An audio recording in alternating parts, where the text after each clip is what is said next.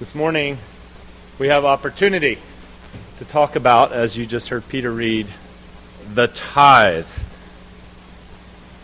And I want to say a couple of things by way of preface. One is that this seems to me to be a way that God has intended an exercise, a practice, a habit that's designed for the increase of reverence and the gladness of not only ourselves, but most particularly others who are left out of the economic game.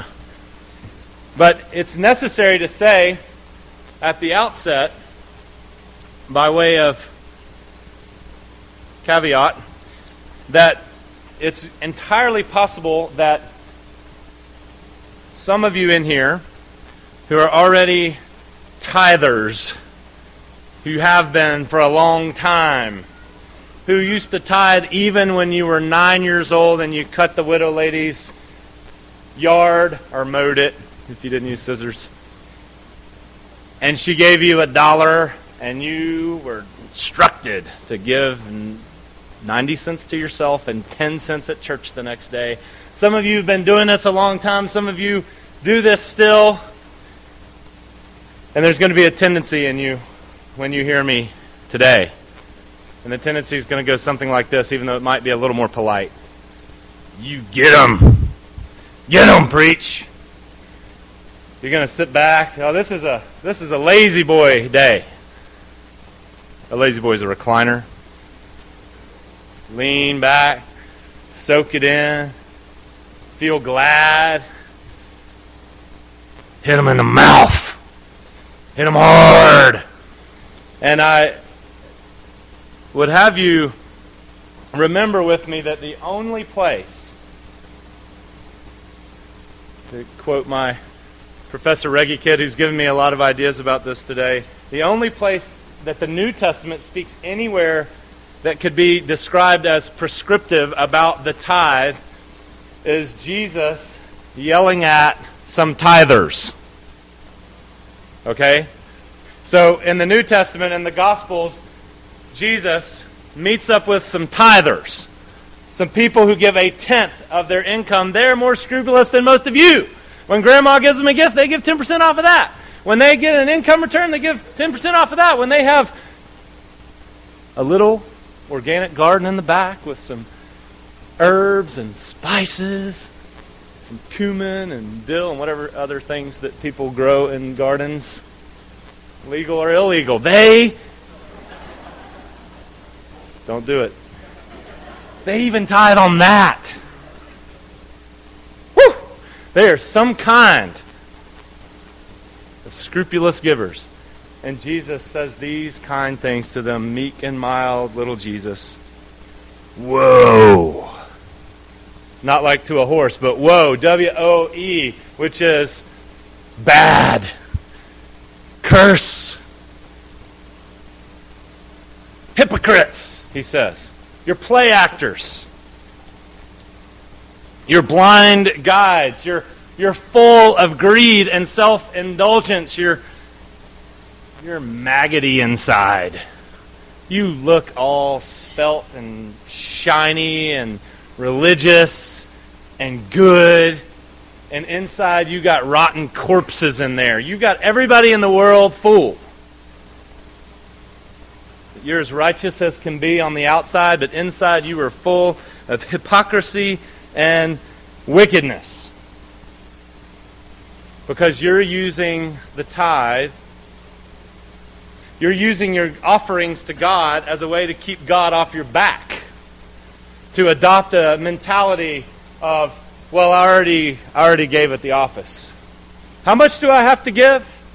Do I round the decimal? You're, you're giving as a way to keep you away from God, when what I mean for your giving to do is to enter you into the heart of God so that you can be part of His ongoing maintenance program for the entire world. So you're missing the boat entirely. Now, I say all this so that if you are someone who presently tithes, you will not think this sermon is not addressed to you. It is addressed to you. It might even be especially addressed to you. But there are other people in here who Well, they don't tithe. And there are numerous reasons for that. They, they, they don't maybe think they should. They don't think they can. They don't have enough. Strapped with debt. Too many bills. And for those of you in that condition, my hope is that if I do this right, you'll start saying, huh, maybe I'm missing out on something. Maybe I'm missing out on something quite privileged and grand that God wants me to be a part of. And by not doing it, I'm missing out. So God says this through Moses Be sure. Make certain. Set a reminder for yourself. Be sure to set aside a tenth of all that your fields produce each year.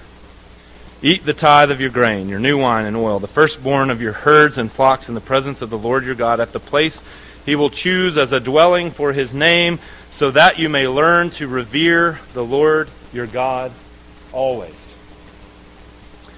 From the get go, as they say, you realize that God has instituted this thing called the tithe, which is, just to be precise, 10%, a tenth of your income, of your wealth, of your produce, and this is an agrarian culture. You're about to grow things, and you're going to have a crop. And when you harvest that crop, I want the best part of that crop to be given to me, a tenth part of it. I want to be given to me in worship, and here's why. Because I need gas money and I'm broke and I need. Nope. That's not why God wants it. He's not broke. He does not need gas money. Here's what he says so that you may learn to revere the Lord your God always. So, right off the bat, you say, okay, this is a practice for people who are entering into ordinary life, ordinary flourishing times. This is a practice that is given by God to teach people how to revere God. Get that in your head. That's why this was instituted. This is what God says. I want you to give a tenth, he says to these Israelites who are about to go into the promised land. You know, we've been talking about this. They spent 40 years wandering about in the desert, not tithing. They didn't have nothing, there were no crops. They were receiving from God each day. They're going into the promised land where there's going to be lots of stuff. They're going to have bumper crops. It's going to be lush. They're going to live high on the hog, as they say.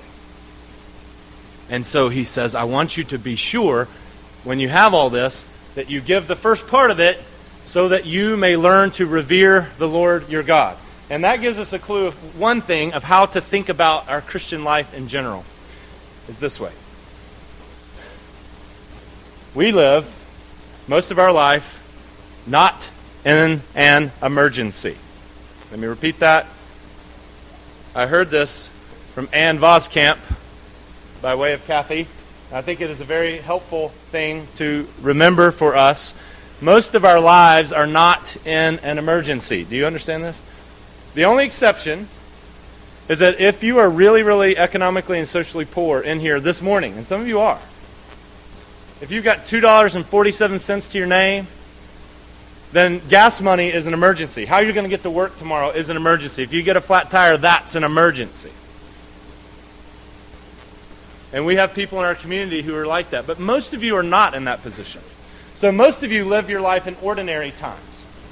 Now, a year and a half ago, we had a tornado come through this part of the country, this part of the mountain, even further up north in Hinkle, the, the metropolis just 10 minutes north of here. That was an emergency. In emergency times, people do emergency things. They throw off all their ordinary things. They, they, they don't do their normal jobs. They all band together and they do something exceptional. They do something out of the ordinary because the situation calls for it. So, lots of you guys, when that tornado came through, you know what you did? You didn't go to work. You went to work for people who needed help. You gave extra money Money that let the church kind of be like a insurance program for the uninsured. Fixed houses, cleaned up, massive amounts of things. It was fantastic. And it was an emergency, and I heard people afterwards saying, We got to get ready for next time. Next time this comes, we got to be better prepared. And in my mind, I thought, why? It was an emergency, and we responded to the emergency. What we need to do is figure out how to live in ordinary times. And tithing is God's habit for his people to live in ordinary times. When you get up and go to work, when you have bills to pay, when every seven days you come to worship him. It's part of the ongoing, ordinary life of following Jesus for people who are not called to go to exceptional places, but are called to follow him right here, today, in the middle of their workaday lives, in the middle of their economic realities. It's for ordinary times, and it's for the ongoing maintenance of what God is doing on the earth. It's important to see that. He says, so that you may learn to revere the Lord your God always. This is why I've given you this. You're about to go into the promised land. Things are going to be fairly normal, they're going to be fairly ordinary. You're going to have a lot. I want you to give the first tenth so that you can learn to revere me. And that gives us a symbol, too, of learning how to think about this because this isn't just a way for God to raise money, even though it does help him with his ongoing program on the earth, which we'll see in a minute. But this tithe is really like a symbol. When we do weddings, there are two customary vows that people will take when they give the rings, when they exchange rings with one another. One of them is from the Book of Common Prayer, and it goes like this The man will say to his wife there, as he places the symbol of his promises on her hand, I give you this ring as a symbol of my vow. And with all that I am and all that I have, I honor you. In the name of the Father, Son, and the Holy Spirit. And that woman will then wear on her hand a symbol of the promise of this man to be entirely and forever hers. The woman will give a symbol as well, a similar symbol, which is easy to say. I give you this ring as a symbol of my vow. With all that I am and all that I have, I honor you. And the man, the husband, will get to wear a symbol of his wife's promises that she has said, I am yours, and all that I am is yours. We belong to each other. When we call it Christ's tithe, the Lord's tithe, the first fruits belong to the Lord. When Proverbs says, honor the Lord with your first fruits, it's a way of us saying, Lord, all that I am and all that I have are yours. It's a recognition, it's part of reverencing. Everything that I have was handed over to me in the first place. And I, by your kindness, have recognized that. And so I'm going to give you this symbol back. The first bit that comes to me. The first bit of income, the first bit of wealth. I'm handing it over to you to say, all that I am and all that I have is for you because God has given you this so that you can learn to revere Him, so that you can learn to praise Him. It's a way of making space in your life for God and His concerns. That's part of the reverencing. And so I'd ask you this as you listen to me. Is the way that you give and use money right now have the tendency that God is fantastic? Do your giving habits, if you have any, do they have the tendency of making you say, wow, look at how amazing God is? Look at how kind God is. Look at how wonderful God is. If not, you're probably doing it wrong. Because this tithe exercise in ordinary times is supposed to help you learn to revere the Lord your God always, to think He's the most important thing in my life. Everything comes from Him, everything is about Him. I must have space for Him in my life. I had an opportunity recently to think about this non economically. I was thinking about my car. Some of you have seen my car, and I'm sorry. My car doubles as an office, as a library, as a trash can, and it is a transport machine as well. But one of the things that I realize is that when I don't make it a habit or a concern of mine to keep the car non trash canny or non library or non officey, then what I am doing is making a decision without even realizing I'm making a decision that I can't give anyone a ride. Sometimes that means my kids. Dad, can we ride with you? Sure, if you don't mind sitting on Calvin's Institutes and 700 other books and some trash. But if I see somebody coming up the mountain who needs a ride up the mountain, well, I can't give him a ride if I don't have any space. And not having any space gives me a clever excuse to say, oh, I can't give him a ride, I don't have any space.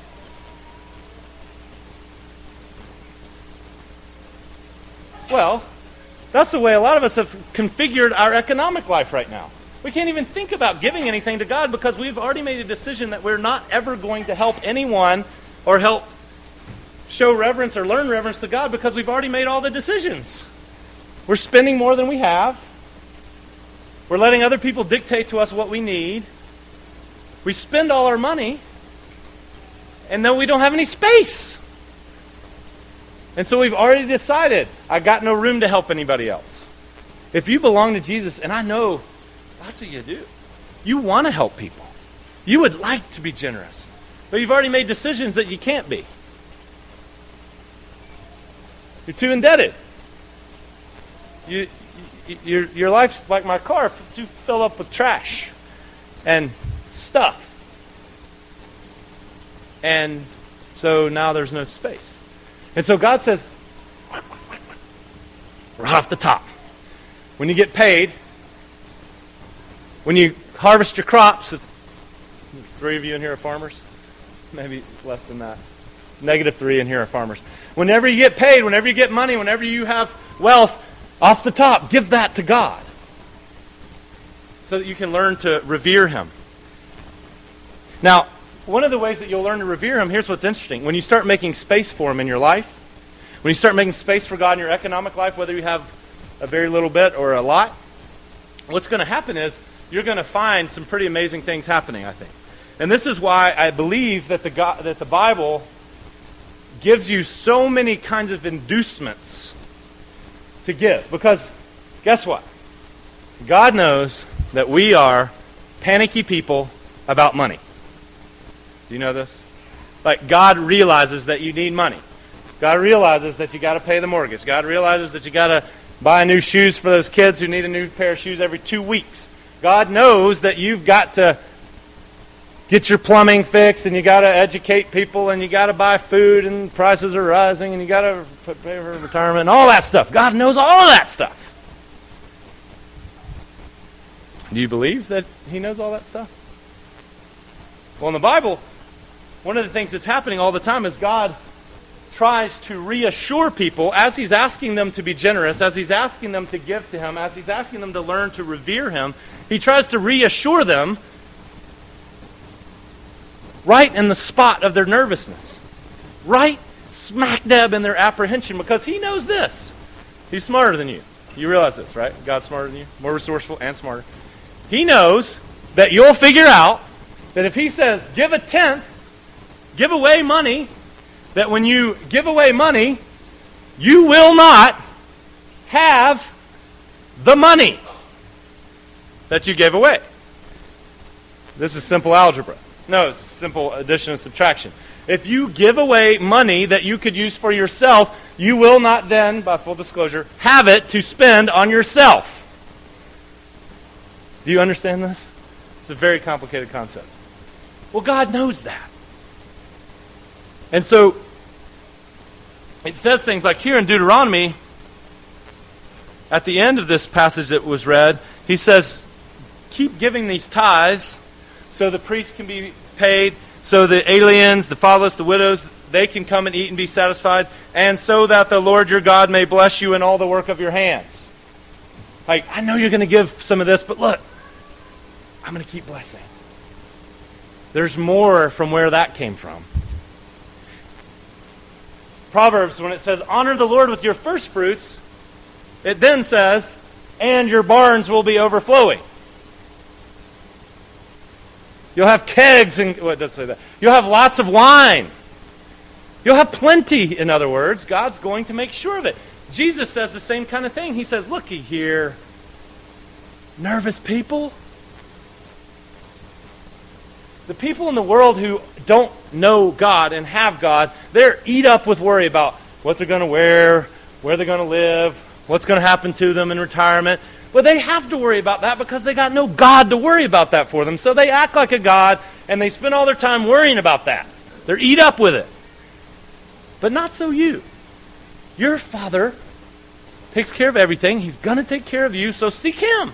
And all the other stuff will be added to you as well. The Apostle Paul says a similar thing.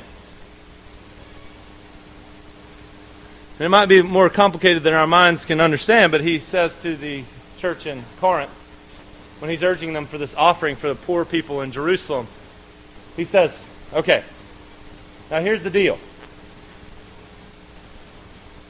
When you get seeds, you know how seeds work, right? Even if you're non farmer-ish, isk, esque, like me. Apparently, what you do with a seed is you put it in soil and cover it up, and then it dies, and then it creates something, and then boom, stuff grows out of the ground. Is this something like what happens with the seed? Now, that process, when you back up, you realize, hey, God has embedded into the very fabric of the universe this process where you plant the seed and the seed then grows. You don't do some kind of David Copperfield abracadabra once you plant it. Like you can water it, but God gives the growth. There's some process that you don't make happen. It's very freeing for new parents when you realize when you're checking every 32 seconds to make sure your baby's still breathing. Have any of you ever done that? Is it breathing? At some point, you have this epiphany. Wait a second, wait a second. I don't keep that baby breathing. Somehow or another, by magic, by God's magic, that baby keeps on breathing. Whew. And so do each of us. And so he makes the seeds grow. And Paul says, You know how you got the seeds? God gave you the seeds. And if you sow sparingly, you're going to reap sparingly. If you sow generously, you're going to reap generously. And here's what I'd like you to do be so doggone generous that here's what God's going to do you're going to reap generously, and God's going to make sure that you have all you need all the time so that you can keep on doing good always. It's very much like what God tells the Israelites in Malachi Test me in this. Stop robbing me. Test me in this. And see if I won't open up the floodgates of heaven. These are the kinds of things the Bible says if they're not counterweighted with something else, they can lead you to all the stuff you see on certain television stations. You want to get rich? Give God some money. Because the Bible, in a way, talks like that. That's not the whole story. But God's story is He gives money to us that we can give it back to Him and be part of this ongoing work that He has in the world to take care of our families, but also to take care of people who've got nobody else to take care of them. To make sure that the church, that the worship of God's people can be carried out. To make sure that people who, who govern in God's church can be remunerated for their labors. God wants his whole program to be funded by his generosity to people who are giving their generosity back to him. And you get to participate in that. And the Bible's always reassuring you you're not going to lack, you're not going to lack, you're not going to lack. Well, so I heard this story, and I'm going to read it to you. Somebody in our congregation, whose name I won't say now, but emailed me this about a year ago and said, Hi, Eric, because that is still my name. You were asking for stories about tithing. Well, my husband has always tithed for our family, she said. So I give away that it is a woman. She has a husband. However, I have never been very good at tithing from my part time jobs. The money just seemed to always drain out of my account just as fast as it went in. Do some of you have a vast gaping hole in your bank account? Like a leak in your oil pan. She says, When we started attending Rock Creek regularly, I was really convicted that I needed to start giving. Good, good. I made a point, she said, of having the cash in hand for Sunday mornings. The result has been interesting. I can't say that I have really changed my spending habits, but my account never seems to get really low anymore. What? Huh? Well, those of you who do this know that's not weird at all. In fact, the majority of the student loan I had taken out to make up for the fact that I'm not working as many hours is still sitting in my savings. Do you understand what's happening here? So, like in normal economic terms, if you slow down your work and you increase your expenses, you have less money. All right? I'm a financial mastermind. And she's saying, I started giving, and somehow or another, inexplicably to me, my income went down, but my expenses, which went up, somehow I'm not in deficit. That's really interesting, she said. And I agree. So I noticed this and thought I should mention it to you, and she was right. She should have. That is awesome. Earlier this week, I received an email from my employer saying that they had been going over the accounts and they realized that I had not been getting my full commissions due to duplicate customer accounts. Sounds like a scandal to me. She says this To make a long story short, they are sending me check checks a check later this week to make up for missed commissions dating back to 2004. Seven years of missed commissions coming to me. I can't say for certain that all this is due to starting to tithe on a regular basis, but it sure is a nice coincidence. I hope you and your family have a blessed Thanksgiving. It sure is a nice coincidence. It strikes me that in a world filled with economic uncertainty, in a world where you are very tempted just like these Israelites were going to be very tempted to, as they start acquiring things, they're going to think that those things provide the security for and the meaning in their lives, and that those things, therefore, have to be held on to. And what God says is, I want you to learn how to reverence me. And if you will do this, here's what's going to happen you're going to have a lot of really interesting coincidences. The Bible's full of promises about this. You're going to have a lot of very interesting coincidences. Like where you can't make the budget work out, but you're giving anyway, and somehow or another God makes it work out. I don't know how. It's amazing. And when you're doing it, you start to revere God all the more. You say, Oh my goodness, God's involved in my economic life. It's so easy right now to live as if God doesn't exist. It's so easy to go out your day not counting on God to do anything. Start giving away money that you need, and you'll count on God to do something. This is exactly why Dr. Fowl, the long term pastor at First Pres, legendary dude, reverential dude, when a man came to him one time and said, I've been converted, but I'm not changing. Why am I not changing? And he said, Well, bring me my, your checkbook and let me see. I can tell you the answer by looking at your checkbook. I think Luther said a Christian has to have two conversions the conversion of the heart and the conversion of the wallet. This is your chief rival. Your chief form of security, your chief form of building a life and a name for yourself. And God says, I want you to have this regular habit of giving to me so that you can learn to revere me. It's a way of making space.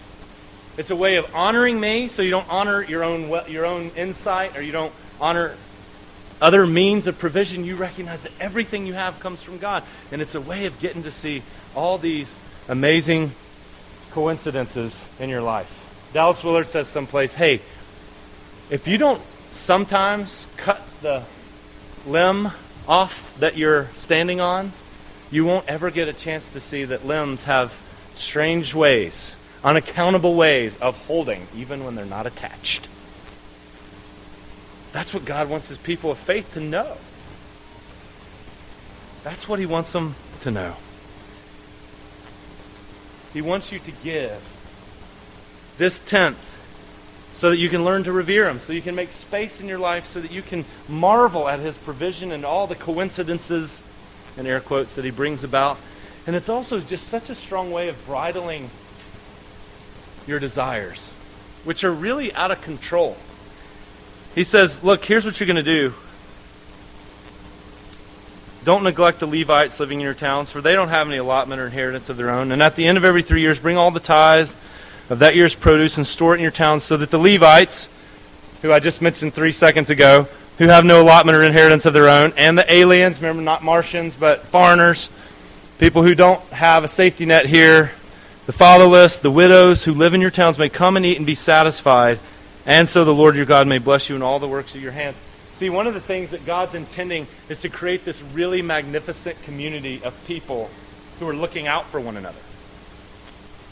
That's what the church is.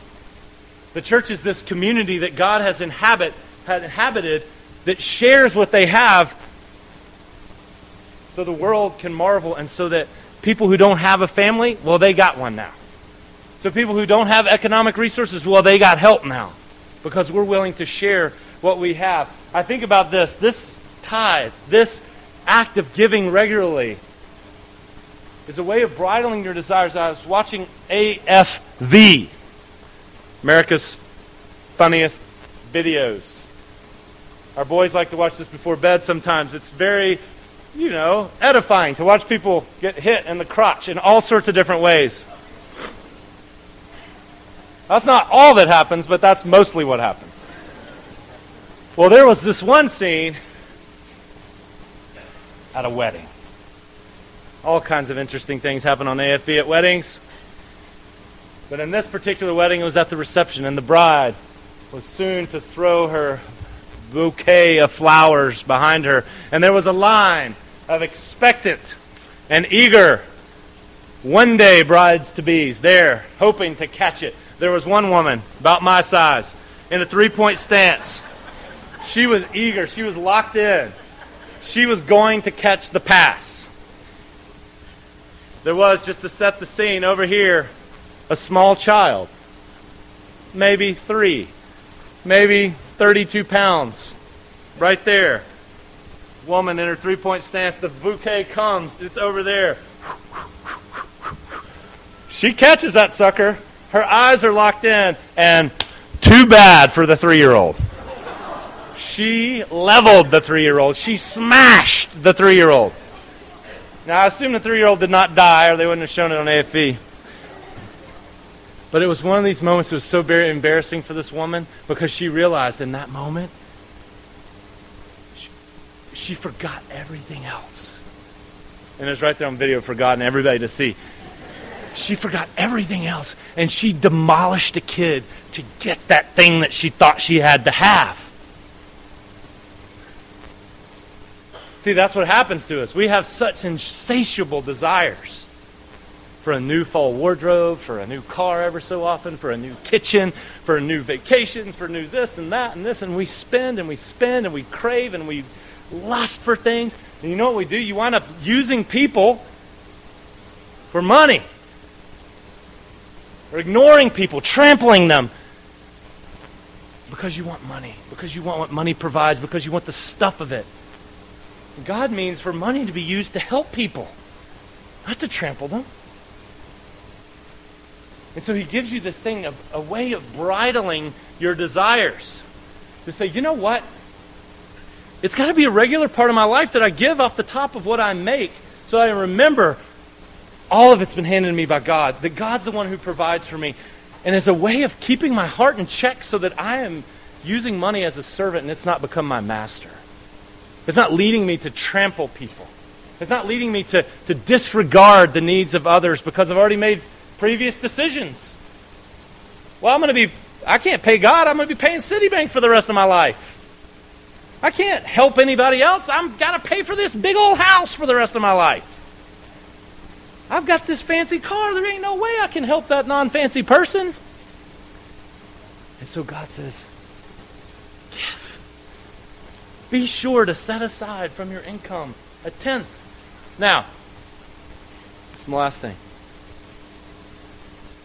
People will say, well, I, I can't do that. I can't afford it.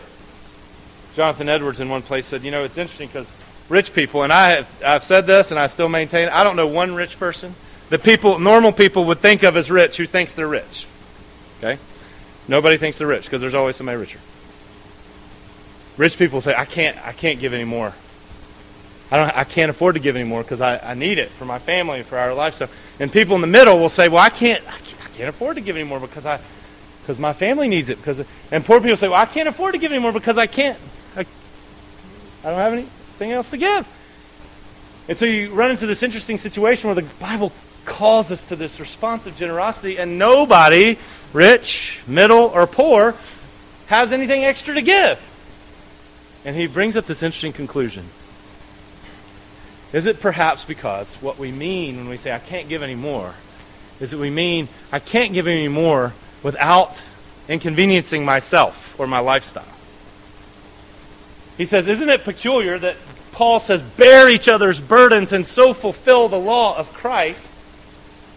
And we act as if, well, I would like to bear your burden, but not if it's going to in any way burden me. You know, you can't bear somebody's burdens without being burdened yourself. Right?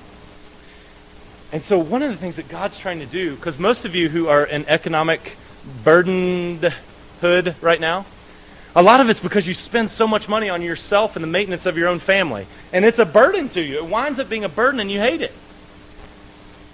God wants you to be free from that so that you can be burdened by the needs of others and therefore participate in the kinds of things that He cares about in the world orphans, widows, the fatherless, caring for the needs of others, the flourishing of His church, the, the sending out of built up saints into the world to be little Christ. Christ cares about this, gave His life for this, withheld nothing from us so that we could be made rich, and now calls us to join hands together to do this, to bear the burdens of others. I wonder if you'll do it. Tithing is this habit that God means for the growth in reverencing Him. He gives you lots of assurances. If you do it, you won't be sorry. But you got to try it. And if you're somebody who tithes and has been tithing and it doesn't increase your awe of God, here's my advice give more. Grow in the grace of giving. Give more. Give until you get a burden on yourself from someone else. That's why C.S. Lewis could say about this. What does the New Testament say about giving? How much should we give?